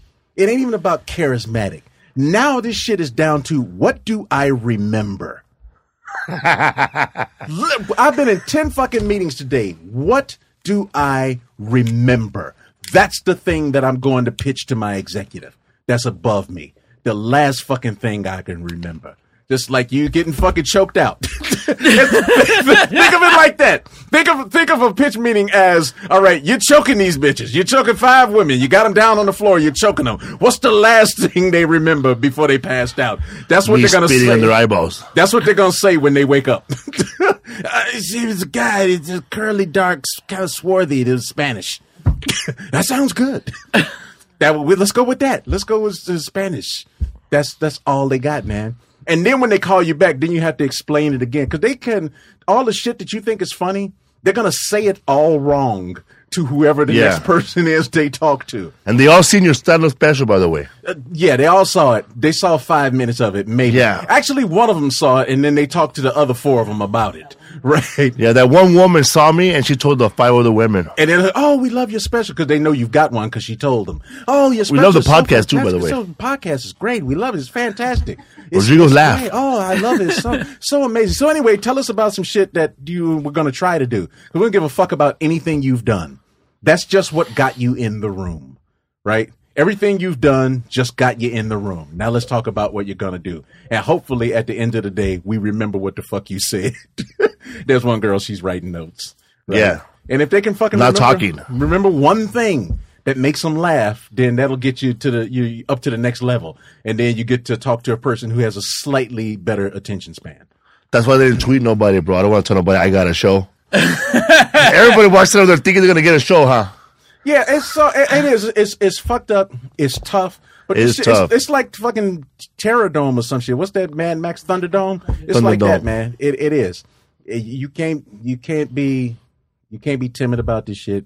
You can't be too sensitive about it. You can't be so sensitive that like you think your idea is the best idea in the world and they never heard anything like it. They've heard 50 ideas like it. Today. And, and the decision that they're making between you and Carlos and Gabriel, now they're looking at, they're checking Twitter and seeing who's got the fucking most followers. Then they do. Then they send somebody in the room and they check the fucking Q rating on your podcast. Then they check and see what your stats are. Do you have ticket sales? And you can be fucking Kevin Hart and be the most famous fucking comedian in the country. And they can still be like, "Mm, but we really like Anthony Jeselnik. Damn. we really like him you know, it ain't that that dude ain't funny, but it's like, yeah, but this motherfucker ain't packing them in at twenty five thousand a clip all over the world, right? This motherfucker ain't got the same reach, but yeah, I know, but you know, Ohio, He does. he does us. Peoria. o- Ohio, yeah. So it's it's tough, man. It's tough. You got to get you to wrap your head around it. In all those years you've been working in TV, from um, you know comic justice all the way up until now, have you seen it changed, evolved a little bit? Now there's like you know black executives or somebody with like they can understand where you come from from like a pitch like that, or is it still like back in the old? on on the real man on the network side i know one black executive i've had experiences i mean the amount of black executives i've dealt with in all of the fucking meetings i've been in that actually had any kind of real say so and not just the motherfucker that said janice get in here you know one fucking 24 year old black girl sitting there being quiet and shit because they just told her come on come sit in on this She's from Barbados. uh, you know, yeah. So it's, it's not it's not a lot. It's not a lot.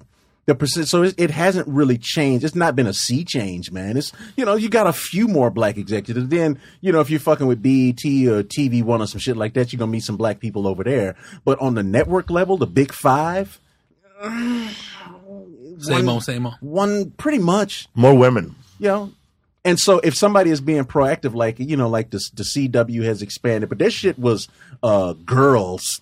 You know, they really hit the, the young girl market hard for a minute, and they, and they're still in the girl space, but they've gotten a little more expansive with the demo. You know, so they got uh, uh, Jane the Virgin is over there and some other things, and you know, and then Blackish uh, and and Shonda Rhimes and all that stuff is at ABC. So they start to see it's like, oh, okay, there's some other shit that we can do. But the decision makers is still, you know, you're still walking into a lily white room 99% of the time. You know, just is. And if they're smart enough to look around and go, oh, fuck, we're only 46% of the country now. You know, we're the majority in terms of one singular demo, but in terms of the mass of people, the, the minorities are actually the majority. You know, it's like, yeah, man, this is a fucking losing race. As, as I always say to my wife, it's like, y'all gonna lose this shit eventually. You know why? Y'all came over on boats. These motherfuckers walked over. y'all gonna lose, man. Yeah, these motherfuckers they grow here. By the bunches. The forbidden fruit. Yeah, all that fucking Those all acres y'all of Ang- Mexicans. That Anglo shit, that's imports, motherfucker. Y'all talking about immigration? Yeah, that's your fucking problem. That's why you can't them. You uh, them? Yeah, motherfucker, y'all drew a line. Yeah, fucking California. California was Mexico all the way up to San Francisco. That was all fucking Mexico. They drew a fucking line and said United States. And then some Mexicans looked and said, We where? Where are we? You're in the States now. Oh fuck, how'd that happen? Uh, we drew a line. now get out of your house. Yeah, right. Get the fuck out of here. We want our country back. What the fuck are you talking about? We were here, man. So it's I don't know. I could go on about that shit all day long. So are you gonna write for the Oscars this year? I am not. Uh, um, you know, You wrote for the Oscars for last time, right? For yeah, yeah, with Chris, I was Rock. with him last time. Yeah, and and and he called again, and, and you know, and I'm, I'm always happy to, to do something with him when I can. But uh, as it turned out, this time I'm on another show, and just the schedules didn't really work out. You know, I'm I'm I'm a little sad. I missed this one. I'm you know I'm excited for what he's going to do. I think it's going to be pretty cool, whatever it is. So what do you think about all that um boycotting Oscars? I don't know, man. You know, I mean, like I got two points of view on it. On the, on the one hand, yes, like if you if you if you if you respect this particular group of people, they should be represented. But what the fucked up part is that why do we have to not come to the party because you motherfuckers are assholes, right? What like why is that the answer? You know, like how come Leo DiCaprio don't go? You know, this is really fucked up what you guys are doing. I'm not coming. What if George Clooney said, I'm not coming? What if Jennifer Lawrence said, I'm not coming? Right? Because that's who the fuck they need to see on the front row. If them fucking front seats was with seat fillers and then they brought in, you know, Idris Elba and shit, hey, Idris, take my seat. right? If they, if they said, hey, in the event that I do win, that's, that was Marlon Brando did the badass fucking move of engine- all time. Yes. Like that's yeah, do that. Leo DiCaprio, you're a bad motherfucker. Yeah, send fucking Idris Elba up to accept your award. Right? Like that's how you show people that what is happening is is fucked up. But sometimes when you just remove the element that makes people uncomfortable, then they just fucking go, "This is great." The black people didn't come. Now we don't have to feel bad that we didn't fucking invite them. this is fantastic, right? Yeah, like um, like if um Will Smith was actually gonna be in the front row, yeah, he'll be man. five rows back. Yeah, so so that's the shit. So you know, uh, it it always takes whenever whenever one group is being disenfranchised or being discriminated against, the fucking people that have to make the decision to to be inclusive are the people who got power. You know, ain't gonna be no fucking women's rights unless men want women's rights. That's that's how it fucking happens. There's not gonna be any fucking equality in in race unless fucking white people want there to be equality because there's inequality, right? If we could just fucking be equal, this would not be a conversation. We actually need you motherfuckers to cooperate with this shit. And if you decide that you don't want to cooperate, then something's gonna go down. There's gonna be some choking and some stabbing. There's gonna be a fucking problem. Or we're gonna have to have a real fucking discussion about how you're gonna include these people into this conversation. So yeah, you can't look at the people who don't have the power and expect them to do the shit to make the change. I mean, we can fucking rabble rouse and go out and make a speech. Beyonce can go to the Super Bowl and do a dance and all the rest of that, and that's great. People should be aware. They should know what the fuck is going on. But at the same time, Fritos could just go, man, that shit was on for three minutes. Fuck that. We're going to wait a month. People won't be thinking a fucking thing about it. It will be business as fucking usual. It's disturbing them right now. And then Trump won the fucking New Hampshire primary. So now they're not talking about that no more. Beyonce was the fucking news for a day and a half. Now Trump won and fuck Beyonce. We're done. Right? So that's the fucking news cycle. That's the way shit works. Unless some white people want it to be different.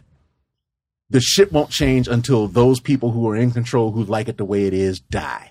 We can ex- you, you accelerate that with stabbing and choking. I'm waiting for that new uh, wave of abolitionists. Yeah, yeah, yeah, you know, or we can per- we can be persuasive with slaps. you know, but the reality is, yeah, it's like that. You know, it's anything, man. It's just LGBT rights, all that shit. All that's about motherfuckers being in charge, saying to somebody else, you know what? What's happening here is fucked up, and we want it to be different. What can we do to help? Right? It also can't be white people's ideas of how to fix the shit because they're gonna come up with the wrong thing. White people will come up with the least painful way of including you. Really? right? Me? Yeah, right. It's like, yeah, so you guys want to fly from New York to L.A. Do you have to do it on a jet?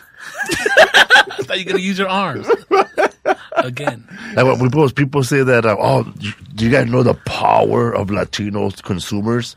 I mean, they know it and they're okay with it, man. It still they, come they to don't, us. they don't got to change anything. I don't know if they got power. I know they buy shit. I know we buy a lot of shit. right? We go to the movies every power. weekend. they they know that. Do you know how much shit Latinos spend money on? Yes, we do. What about their power? Nah, I wouldn't call it power exactly. They're not wielding this power in any. Fu- yeah, that shit don't matter Yeah, until you. Uh, unless we all get together one day, every Mexican in, in the world, in, in the United States, one day, don't go to McDonald's and don't buy a Coke. That'll Right. really cause a problem. for that day, but then you got to do it the next day. And then We won't that, do it though. We won't do it. You still want that coke? There's always that, always that one Mexican man. Fuck that fool, bro. I want my fucking Coca Cola. It's Spanish, bro, right? Yeah. Yeah, people they got they got to be embarrassed. They got they got to be embarrassed enough. There's like how, we don't even know if we we're not doing this because we really want to help you. We just don't want to feel embarrassed. So how can we what what changes what minuscule fucking changes can we do? And they're gonna be incremental. They're gonna make the tiniest fucking changes they can make until the pain stops. That's what that's how change fucking happens. Like it's like we're gonna stick this fucking uh, dick knife into you, and it's really gonna hurt. And then we're just gonna like pull it out a little bit until you can like the pain normalizes, and then we'll leave it there. That's fucking the change. That's racial politics. It's fucking gender politics. It's like we know that we've been fucking you relentlessly and without regard for your well being for a millennium. We know that we've been doing that. We'll stop a little bit. We're not going to stop entirely though. Just enough so that a few people go, well, they slowed down. They're not fucking There's some improvements. Yeah. they ain't killing you, right? Hey, he's still fucking him, but he's not choking her anymore. He's fucking her, but he's now he's not choking her. So that's better. Giving you a band aid after. Yeah. So that's the fucking you know that's that's kind of where it is. It's gonna be the tiniest little fucking incremental changes they can make, and then at some point. You know, yeah, they get old and they die, or somebody fucking comes up and hits them on the head, and there's a fucking coup or some shit like that. A coup. Later.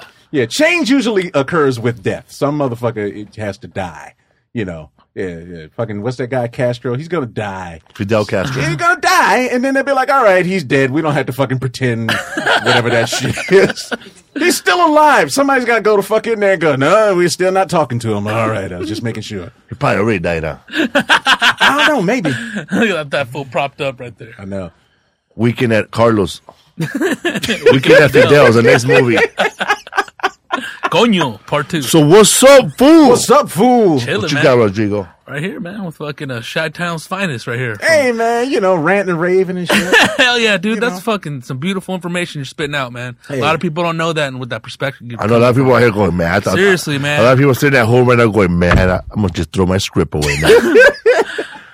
or man, like, I'm pretty sure Bernie Mac, you know, knowing him, um, how many people will walk up to him, man? I got a movie idea for you, Man, that shit. unwritten. It was bad then. It's fucking now you with Facebook and all that shit. Motherfucker, the script pitches you get in your inbox, motherfucker will hit you on Twitter as like, yo, I got a series. It's like you A series. Yeah, I got a, I got a series idea, man. You better, you got to inbox me. Who green like that shit? and and and the, in reality, I can't say I blame him. I, I can't say I blame him. I'm my dumb ass is the one got on Twitter and let them see me, right? Like if you don't want fucking pictures on on the TV show from Twitter, then get the fuck off Twitter because you know it. You just came down to the ground level. You know, you just came to where everybody can get at you, and since everybody can get at you, then you got certain decisions to make. How am I going to handle this? How do I respond to it? When do I respond to it? Do these people even fucking, does it matter if I do or don't respond? All of those fucking real choices you got to make. But yeah, your dumb ass is the one that got on Twitter. Your dumb ass is the one that got, hey, look at me. I'm a showrunner. I'm on Facebook. hey, want to do my TV show? No, fuck you then. Get off Facebook. So yeah, man, no, it, it, it happens, you know, it happens a lot. It probably happens every week. Somebody sends a fucking, I got a script, I got a movie, I got a pitch. Can you meet with me? I got an idea or whatever. They did not call me when you said you needed a showrunner. There was a period of time, like, uh, dude, me, anybody else. There's already always a showrunner, so don't fucking fall for that shit. I won't Like- fall for that shit. But they're like, we need a showrunner. Just fucking tell me you don't want to do the idea. Just tell me. Just, it's okay. Look, motherfucker, it's okay. Well, you got gigs that you didn't get. You could went fucking went places they didn't want to book you. Fine. I just don't want to fucking call you back no more. I did that shit. There was a, a club on one time. You ever had this one? Where you go, uh, and you probably early on when you're still trying to, you know, your early days, you middling or some shit like that, and you're trying to get the club date, right? So you call up like, so what is it? It's fucking February right now. And you call up the fucking funny bone or something. She'd be like, yeah, man, you know, you say call you in February so you can get the bookings. Yeah, yeah. Uh, oh man. So like, I'm, I'm booked out to, to, uh, uh, to June 16th. So why don't you call me back in about a month and then we'll see what we can do then. No, motherfucker. Why don't you book me on June 17th? oh, oh, look, man, it's not really how we, how come you can't do that? If you want to book me, if that's what you're saying, and you're booked out to June 16th, and then the next day you don't have any fucking bookings, why do you want me to wait a month to call you back so then you can fucking tell me that you're booked out to September 16th? Cause that's what the fuck you did when I said call me back in, in fucking March, and then I called you. And now you're saying you booked until June. Then it was you were booked until April, right? So that's the fucking flip. They do that shit. It's like just tell me, man. Just tell me you don't want to book me. You know, let give me the fucking respect of not having to waste a fucking phone call. And so you got to get on the phone with me and lie and tell me to call you at another time because you can't fucking be man enough to say I don't want you in my club. Just say that. I won't fucking try to come here. Fuck you. I'll go someplace else. Yeah, I ain't mad at you. You get to put whoever you want to put in your club. But why I gotta keep fucking calling you and we do this fucking go round because you too much of a pussy to say you don't want to book me? Just say it. then I'll go call somebody else. I'm gonna pencil you in. Like you- I mean, if you, if you cancel, I could erase it.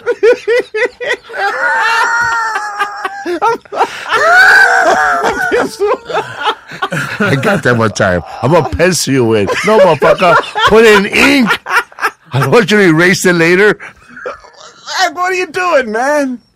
Oh man, are you doing? heartbreak. We would tell you that shit. Man, and and and, it, and that's the shit. You got to go through that shit though, When you send your whole package, man. You gotta put a tape and a resume together. You send it, and they send it back. No thanks.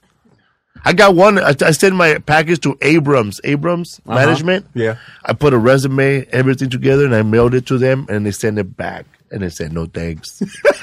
and everybody told every every comedian I spoke to, hey bro, at least they send it back. Return to sender. Little Elvis song. Or the Ice House too. When I first started off, I tried to call up, and it was a different booker, and she says, um, "We have all our headliners right now, and um, Right. and our features, and I don't think you're good enough to compete with the openers." And I'm thinking, lady, I, I, because they have their own openers, Right, right, right. But I was like, you told me to call, you know. Right. The guy was gonna put me on five o'clock funnies. What's wrong with you? Right, right. I'm not. I didn't just fucking go. Hey, I have shit to do today. I think I'm gonna call up some comedy clubs and see if one of them will give me some time on stage. You told me to call. I got the number from you. call me back in a month. um, Bernie Mac had a show on HBO uh, where everything was called Mac. Midnight Mac Hour. Midnight Mac. Mac Hour with the Macaronis. Remember Yes, the band, man, the, the Macaronis. You wrote on that show. I was on that show. That was a I- bad show. Everything. him The, write the, the, what was the name of the sketch group? The Macaronis, right? That, that was that was the dance group. the dance group was Right, the right. That was- Macaronis. dance group was the macaroni. That show came out of another one of these little spots. He used to do a show in a little club, a little jazz club. When I tell you this place held a hundred people, right? That was that was it. It was downstairs, like from a diner, right? Uh, in the downtown area, like Chicago. If you went down there, you know, it'd be easy to to walk past it and never know it was there.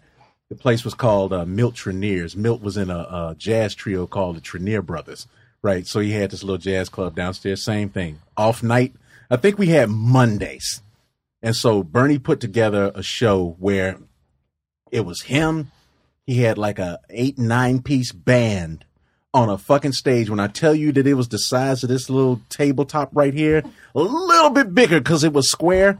And so, like you know, drums was here, and he had a keyboard over there, four home players, uh, bass, guitar, fucking the whole thing. The dancers would come up on stage, They'd do all of that. He would come down every Monday. I used to write material for him when he did this show. So, like, I would send him five or six pages of jokes. He would take that four, five, whatever he wanted to do, turn that shit into like a half hour set, right?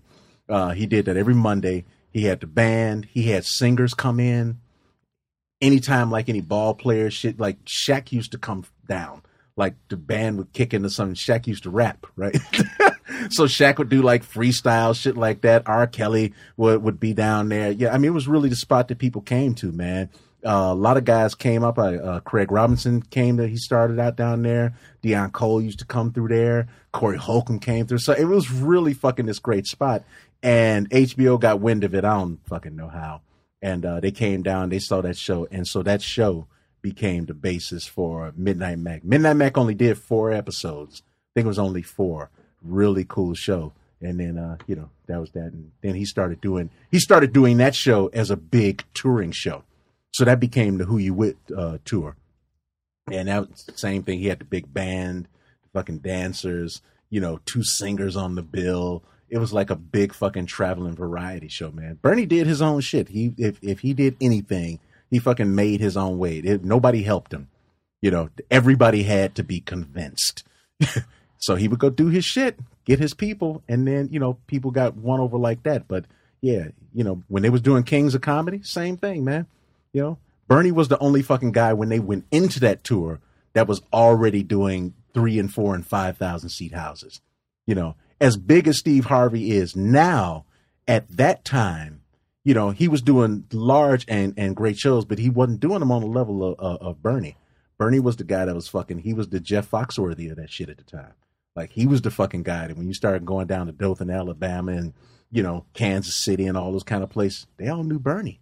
He was the motherfucker that was on tour. Everybody else was doing clubs, they was doing TV, and, you know, and they were doing the chains you know, so yeah, Steve was certainly selling out, you know, Funny Bones and Zanies and all that type of shit, and was probably doing some theater dates. But Bernie was the guy at that time who was on the road on the regular, fucking doing four, four or five thousand seat houses. Yeah, Damn. Without his Fox show, right? yeah, that was all before Yeah. the Bernie Mac show.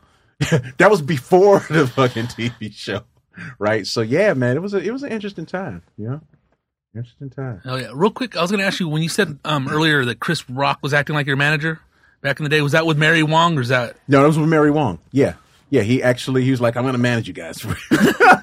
yeah. So so Free Bring the Pain. Yeah, yeah. So it was it was it was an interesting it was an interesting year. You know, Chris is a very ambitious dude, man. You know, um, if if you actually look at his track record career wise, you know, you know he's certainly got the stand up thing, but you know he's gotten to a place where he's been doing plays. Now he's directing movies. He's writing. You know, trying to produce other shows. He's always been like that. But the thing is that, you know, just getting to a place where you can get some fucking body to take the meeting. Because when you're a guy like Chris and and and the thing you do is this brilliant stand up, they don't give a fuck about you being in a play or doing some acting or a fucking movie. They want you to do that. They're like, okay, we'll put you in a movie, but are you going to do the exact same thing that you do when you're doing your stand up, but your name is going to be, you know, Rick? Because if so, then we'll put you in the fucking movie. Like, and and that's not what he wanted to do in films. You know, he's actually put a lot of work and effort into you know working his craft as an actor and you know trying to become a director and all that kind of shit. Yeah, but even when you're making that type of dough, when you got that fucking, you know, you're the king of, of comedy and stand up, you know, they're not trying to fucking make you an actor. if you want to act, like, you want to go do that shit that you was doing over there, but we're just gonna film you while you're doing, your name's gonna be Charlie. It's fine. We'll put you in the fucking movie, you know. So yeah, uh, but no, he's a very ambitious guy, man. Always trying to find a new, fresh thing to do. Artist. I, I met him one time when he was actually working on Bringing the Pain. We were hanging out in the back of Pink Dots, and he passed by and he he wanted to talk to one of the comedians that was with us. And before, that's funny because he introduced himself to me and the other comedians first. Hey man, I'm Chris Rock. Man, we know who the fuck you are. Right, right, right. And then I fuck, I didn't fuck around, man. Let me get your autograph right now. Right. and he, he gave me the autograph right there, Chris Rock. I Your still have right? it. And then he went to go do that bit about bringing the pain. when it was man. first starting out, we were in the back just watching it yeah. form. I was with uh um I was with Chris, Mary Wong. We were working with Chris in San Diego uh at what the, I forget what the fucking club is down there. Um the Fourth and B. the no, it wasn't that one. But the, the on the day of the OJ chase, that's we we all working in San Diego together because uh, we were watching because the Knicks game was on, and so we were watching the game before the show started, and then that shit bloop, and then it was fucking car chase, and we had to do a show that night. yeah, so that's uh, and and that was before that was before Bring the Pain and all the shit that he ended up doing about OJ. And you know, uh, I ain't saying he did it, but I understand Yeah. all that shit. Right? Yeah. So we, we were all together around that time, man. Interesting time. What's up, fool? What's up, who? I love the Shitting right here, name of man, with Ali this. Leroi. Ali, look at him. I got all the L's in this time. have to look down. I have to look down and read it. I, I, I miss you saying it the other way. Ali Leroi. Ali Leroi. See, but here's the thing, though. I was saying like that the whole time, even though the first time I met you, Ali Leroi. See, but, but here's what's important. See, you can say that, and I'm good with you saying that because that's your shit, right? I know that. I know there's no fucking disrespect there. That's just that's your shit. Like Bernie used to call me Ali. Ali. That's a woman. That was that was he always fucking pronounced my Ali. name like Ali. Al, like two names. Come over here. Let me talk to you for a minute. Look, see, you, there you go, man. Now, if you get the Ali part down, that fucking, I'd be, it'd be ghost time for me. I'd be freaking the fuck out over here. So that's that's your shit, man. And I'll always know that that's Hell you, yeah. right? You do you do the double L, then it's like I don't know if that's him or not. That's not Felipe. That could be Ali any Roy, fucking- bro. That- see, that shit rolls off your tongue. Like I can't even say that. You gotta know how to roll R, bro. Yes, that's that's your shit. What's up, fool? I have upcoming shows. February 20, Los Angeles at Club Nokia. Two shows. 9.30 p.m. show is sold out. Without a showrunner. 7 p.m. show at it. And tickets still available. February 25th to the 28th, I'm going to Cleveland. Yes. I'm going to Hilarities. March 3rd through the 6th, Irvine Improv. March 17th through 20th, Tempe Improv. Tempe. All tickets. Uh, oh, it's Tampa. Okay, my bad. March 17 and 26, Tampa, Ybor City. We're back. You know Tampa and Tempe is really fucking far apart. Yeah, man, it's totally different towns. One has cigars, one has blunts. All ticket links and info at felipesworld.com slash tour. So LA's going to be your home forever? Yes. Forever, ever, ever. Fucking yeah, I'm, no shows for me, man. Yeah, I'm gonna do that. I'm gonna stick with this TV shit, man. When I saw you at the at the Arsenio Hall thing, when I met you, I said, "Oh, cool! Wait, this guy's a writer." And I, was, I always like everybody in the office and everybody working. I saw Hugh Moore typing, Right. And I'm thinking this is a cool job. But now I was talking to you. I said, "Wow, man, those jobs don't last." I guess. Dude, it's it's it's about you. You got to keep, you know, it's a different muscle to work. You know, just like you got to keep working your act. I got to keep doing this. I got to keep trying to come up with shit. Sometimes you take a job, you know, with somebody, you know, you got to go in and fucking sell yourself and get on somebody's show, or you got to keep trying to come up with your original shit and see if you can go and sell that. I am a showrunner, but they don't necessarily give a fuck about every idea I have. So, yeah, man, it's just, you know, it's your, your funny, your creativity, your art, all that shit. You know, whether it's, whether it's on the stage with the fucking mic at the typewriter, whatever it is, you got to fucking work it. You got to keep hitting it. You got to know what the fuck you're trying to do with yourself, and you can't, you know, you can't get knocked out the box just because somebody didn't, you know, they wasn't digging you just yet. Yeah, fuck you. I know I'm funny. I, I get there. Don't worry about it. It wasn't time, bro. what would you tell somebody that's trying to be a showrunner? Uh, stop. Just, just go do something else. Cold hard truth. Huh. Yeah. Look here. uh, This this is this is actually my favorite saying. Uh, I came up with this. If somebody wants to get into show business, don't try and help them. Try and stop them. If you can stop them, they don't belong in this shit. That's right, bro. That's all this shit is. Motherfuckers telling you no. No, no, no, you can't be in my club. No, I don't want you to fucking go on tour with me. No, I don't want your TV show. No, I don't fucking want you to be in my movie. No, I don't want you to fucking be on my TV. No, I don't want you to write. No, no, leave me the fuck alone. No, quit fucking me, sending me fucking ideas on Facebook. No, no. As soon as they stop, good. All right, that's one down. I just gotta stop this other six billion motherfuckers, and I can go to sleep. Army of strangers and shit. Kind of, I got, I got a fresh new idea. No, you can't have a podcast. hey man, what's my man DJ Khaled? He's right. They don't want you to have a podcast, man.